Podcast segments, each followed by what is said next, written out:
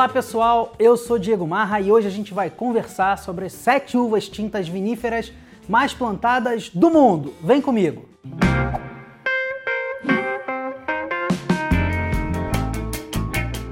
A opinião sobre as uvas é minha, mas os dados são baseados no relatório publicado pela Universidade de Adelaide, na Austrália.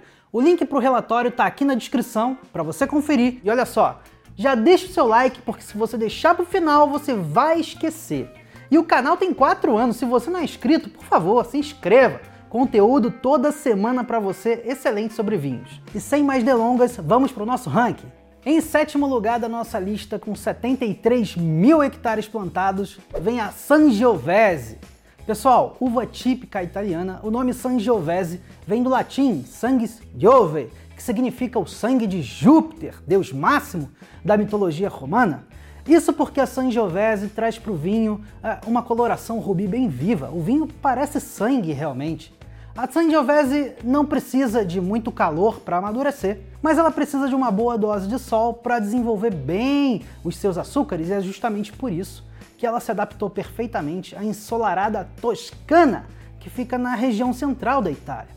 E por lá ela protagoniza muitos vinhos de corte e vinhos sozinha, vinhos varietais. Claro, a Sangiovese é plantada também pela Itália toda e em muitos outros lugares do mundo, mas é realmente na Toscana que ela traz a sua expressão máxima. A Sangiovese faz vinhos de corpo médio a encorpado, com alta acidez, bons níveis de taninos e intensidade aromática comedida. São aromas mais elegantes, que geralmente lembram frutas vermelhas, às vezes frutas negras, com um toque terroso de cogumelos, alguma coisa de ervas secas e um toque bem característico de tomate grelhado. E aí pessoal, tô de novo aqui no meio do vídeo do Diego, mas é porque, para reforçar que a nossa live degustação, já participou de uma live degustação? Ali tudo ao vivo, pra gente conversar no chat e tudo mais? Pois é, vai ter uma agora, dia 30/7, como eu falei, é pra comemorar esse momento aqui que a Vinhos de Bicicleta vai fazer 9 anos. E aí a gente escolheu a Cabernet Sauvignon como tema, né? Porque a Cabernet Sauvignon foi a uva escolhida lá do primeiro vídeo do canal Vinhos de Bicicleta, então a gente vai homenagear essa casta aqui novamente nessa live. Os vinhos, né, que a gente vai degustar na live é um do Novo Mundo, um do Velho Mundo, um do sul da França, um do sul do Brasil, pra gente ver quais são as características, qual que é a essência de cada um. Vai ser muito legal e eu conto com vocês. Se quiser exatamente eles, eu vou deixar com preço promocional lá no site da Vinhos de Bicicleta e o link tá aí na descrição do vídeo. Agora, se você não quiser ou não conseguir mesmo comprar os mesmos vinhos que a gente vai degustar na live, não tem problema, o importante é a tua presença. E seria legal você conseguir um Cabernet Sauvignon. Então, compra no lugar que você achar melhor aí, mas traz com a gente um Cabernet Sauvignon, porque eu tenho certeza que tua experiência vai ser mais legal. Então, ó, 30/7, sexta-feira, às 20h, live degustação. Inédito aqui no canal Vinhos de Bicicleta, hein? Espero todo mundo aqui. Diegão, é com você! Em sexto lugar da nossa lista vem a Pinot Noir, com 105 mil hectares plantados. Pessoal, a Pinot Noir é uma uva francesa bem conhecida, né? E Pinot Noir significa pinha tinta. Isso porque o formato do cacho da Pinot Noir geralmente lembra uma pinha, né? O formato meio cônico, meio compacto. E isso, infelizmente, faz com que a uva seja facilmente atacada por fungos. Ela é o terror do produtor. Você pode perguntar para mim, por quê? Se é uma uva de difícil plantio, por que os produtores continuam plantando? Ah, pessoal, é porque a Pinot Noir realmente faz vinhos únicos, tá? Pra vocês terem ideia, na Borgonha francesa, que é a região de origem da uva, ela faz vinhos mais premiados, vinhos mais prestigiados do mundo. E um pouquinho mais ao norte, em Champagne, ela é usada para fazer os espumantes mais famosos do mundo. Então a Pinot Noir realmente dita a moda, pessoal. Tá? E por isso ela foi plantada em outros países também. Pinot Noir geralmente faz vinhos de corpo leve a corpo médio, com pouca cor, geralmente tonalidade granada, poucos taninos, alta acidez e muita, mas muita elegância aromática. São aromas que geralmente lembram frutas vermelhas de bosque, com toques terrosos bem destacados. Cogumelos, chão de floresta em decomposição e flores secas são aromas muito comuns. Em quinto lugar do nosso ranking vem a uva favorita do Rodrigão, a Garnacha. com 150 mil hectares plantados. Olha, se vocês ficaram curiosos de como é que a Garnacha aparece tão bem colocada no ranking, saibam que a Garnacha já foi quase a uva mais plantada do mundo todo, hein? Isso porque ela tem uma característica muito legal. Ela desenvolve muitos açúcares e por isso ela traz potencial alcoólico para o vinho. No passado, a Garnacha já foi chamada de Roja de Aragón, isso porque ela é uma uva tinta espanhola da região de Aragón. Ela tem outros sinônimos e a origem do nome Garnacha é um pouquinho incerta. Na verdade, a corrente predominante diz que a uva foi levada no passado para a Itália e lá ela se parecia bastante com uma uva branca local, a Vernaccia, e acabou ganhando o nome de Vernaccia nera, né? Vernaccia tinta. O nome pegou e a pronúncia de Vernaccia na Espanha acabou virando Garnacha e Garnacha na França virou Grenache. A Garnacha até é plantada em outros lugares do mundo também, mas o grande trunfo dela é ser muito plantada no sul da França. Lá ela entra na composição do famoso corte GSM, Grenache, Syrah e Mourvèdre, GSM. E além disso, ela é muito plantada na Espanha inteira. A Garnacha faz vinhos de corpo médio com pouca cor, geralmente na tonalidade rubi, poucos taninos, acidez mediana e uma intensidade aromática maior. Aí sim a gente já está falando de aromas mais intensos, que geralmente lembram frutas vermelhas com especiarias doces. Canela, cravo da Índia, anis estrelado são aromas muito comuns. Em quarto lugar da nossa lista, a Syrah, a minha uva favorita, com 181 mil hectares plantados. Ó pessoal, reza a lenda que um cavaleiro voltando das cruzadas passou na cidade persa de Shiraz e de lá trouxe uma muda de videira. Ele plantou essa videira às margens do rio Rhône e de lá colheu as primeiras uvas Syrah. Essa história é incrível, magnífica. Eu conto todas as noites para o meu filho dormir. Uma pena que ela não seja verdadeira. Isso porque exame recente de DNA comprova que a Syrah nasceu realmente às margens do rio Rhône e, na verdade, ela é cruzamento natural de duas uvas francesas menos importantes, né? A Dureza e a Mondeuse. Pessoal, é uma porcaria quando a ciência estraga o romantismo das lendas, mas é o que a gente tem para hoje. Na verdade, Syrah provavelmente deriva do latim cerus, que significa tardio. Isso porque a Syrah é uma uva conhecidamente de amadurecimento bem tardio. A Syrah faz vinhos de corpo médio a encorpado, com alta acidez, bastante tanino e bastante cor, geralmente na tonalidade púrpura. Os aromas bem intensos geralmente lembram frutas negras com um toque de especiarias picantes, pimenta preta, pimenta branca, noz moscada e alguns toques florais de violeta também aparecem. Agora pessoal, a Syrah ela tem muita adaptabilidade e por isso ela fez e faz sucesso no mundo todo. Faz muito sucesso, aliás, na Austrália. Lá ela ganhou a pronúncia e a escrita do idioma inglês, né? Então por lá ela se chama Shiraz, mas Syrah e Shiraz são a mesma uva. Aqui no Brasil, para vocês terem ideia, ela está fazendo excelentes vinhos na região Sudeste, Nordeste e Centro-Oeste. Esse vinho aqui, aliás, é de Goiás. Ó, pessoal, é um vinho espetacular que eu provei. Na verdade, eu quero deixar o meu agradecimento para o Sérgio Rezende, que é o produtor e mandou 2 garrafas desse vinho para a gente provar. Foi uma experiência muito legal, o primeiro vinho goiano que eu provei. E ó, ele é vinificado ao estilo australiano, então ele é pesadão, encorpadão, tem muita intensidade aromática. Daqui eu consigo sentir os aromas que saem da taça. Muita geleia de amora, ameixa passa, ameixa seca, né? E bastante madeira também. É espetacular esse vinho.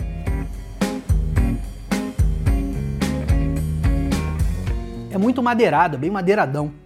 Para quem gosta do estilo mais pesado de vinho. E Sérgio, parabéns pelo vinho. Você falou que é a primeira safra engarrafada, então ó, eu já te desejo muito sucesso. Mas se vocês fizerem produtos dessa qualidade, o sucesso vai vir naturalmente. E claro, um brinde aos vinhos de Goiás. Mas vamos em frente, pessoal, porque a nossa lista não pode parar. Em terceiro lugar, medalha de bronze vai para a uva Tempranillo, com 219 mil hectares plantados. Pessoal, a Tempranillo é a queridinha da Espanha, é plantada na Espanha inteira. Isso porque ela entrega para o produtor muita versatilidade. Deixa eu te explicar. O nome Tempranillo deriva do espanhol temprano, que significa cedo.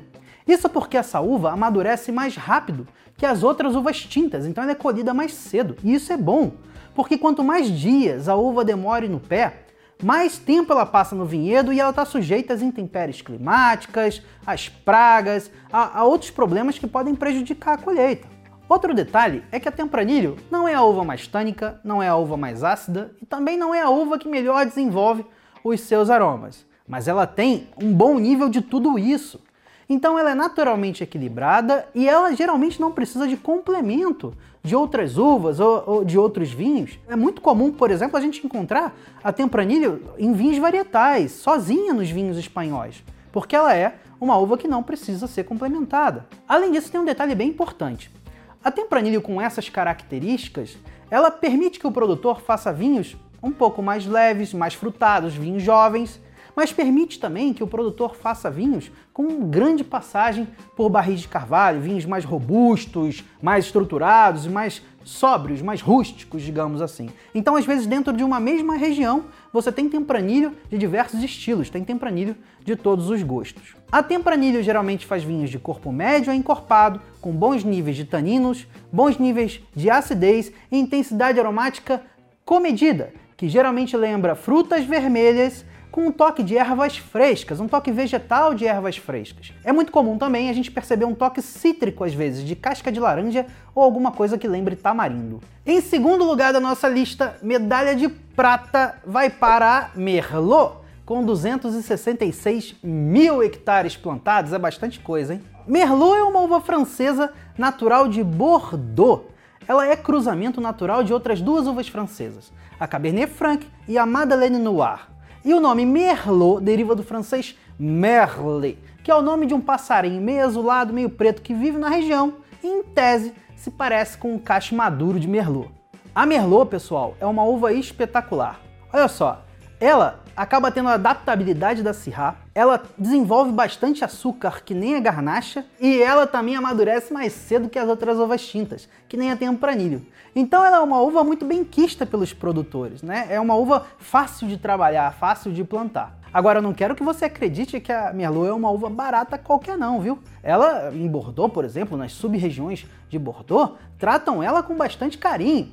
É do Pomerol vem o Chateau Petrus, que é o vinho talvez mais caro do mundo, e ele é feito exclusivamente com a Merlot. Mas a Merlot entra também num corte muito famoso, o famoso corte bordalês, que mistura muitas uvas de Bordeaux, mas principalmente a Merlot e a Cabernet Sauvignon. É o típico corte de vinho mais robusto, mais parrudo, e que faz sucesso no mundo inteiro, virou influência. A Merlot faz vinhos de corpo médio a encorpado, ela tem boa quantidade de cor, podendo variar da tonalidade de rubi ao púrpura, ela tem uma acidez comedida, bons níveis de taninos e aromas elegantes que geralmente lembram ou frutas negras ou frutas vermelhas e toque mentolado. Em primeiríssimo lugar, a rainha das uvas tintas com 310 mil hectares plantados, a Cabernet Sauvignon. Pessoal, a Cabernet Sauvignon é outra uva de Bordeaux. Ela também é cruzamento natural da Cabernet Franc, mas dessa vez com uma uva branca, com a Sauvignon Blanc. Aliás, pessoal, o termo Sauvignon, ele vem do francês sauvage, que significa selvagem. Isso porque a Cabernet Sauvignon é uma Cabernet selvagem. É realmente uma uva bem agressiva, com características bem destacadas. Ela faz vinhos de corpo médio a encorpado, com bastante acidez, muitos taninos, muita cor, geralmente um rubi, uma tonalidade rubi bem profunda. Ela tem também uma intensidade aromática bem destacada, com aromas de frutas vermelhas e um toque picante, geralmente de geleia, de pimenta. Então é muito natural a gente ver a Cabernet Sauvignon sozinha, ela tem estrutura para fazer vinhos sozinhas, ou compondo o famoso corte bordalês com outras uvas de Bordeaux, e principalmente com a irmã dela, a Merlot, tá? Agora, a Cabernet Sauvignon, pessoal, ela tem um calcanhar de Aquiles, principalmente nos anos mais frios, quando a uva não amadurece perfeitamente, principalmente quando o produtor deixa de lado a qualidade do vinho e foca só na quantidade de vinho.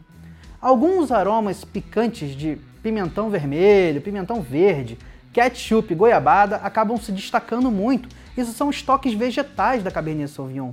Eles dominam o vinho e prejudicam a complexidade aromática. Mas é claro, uma Cabernet Sauvignon bem cuidada, vai fazer grandes vinhos sozinha ou em cortes, como eu falei, nos 4 cantos do planeta. Isso porque ela tem adaptabilidade, ela tem boa produtividade e resistência às pragas. Ela realmente merece o título de rainha das uvas tintas. Pessoal, então comentem aí, dessas 7 uvas, qual é a sua preferida? Deixa aqui embaixo nos comentários pra gente saber, essa nossa enquete. E ó, 2 avisos importantes. Primeiro deles, esses aromas e características são as principais. Se você encontrar alguma coisa diferente, é natural. Vinho não é uma ciência exata. Outra coisa, o Rodrigão gravou aqui no canal a nossa playlist mais famosa. É a playlist sobre as uvas. Tem vídeo sobre essas uvas e sobre muitas outras. Eu vou deixar o link aqui nos cards para vocês assistirem depois a esses episódios. Pessoal, eu espero que vocês tenham gostado do vídeo, como eu falei lá no começo.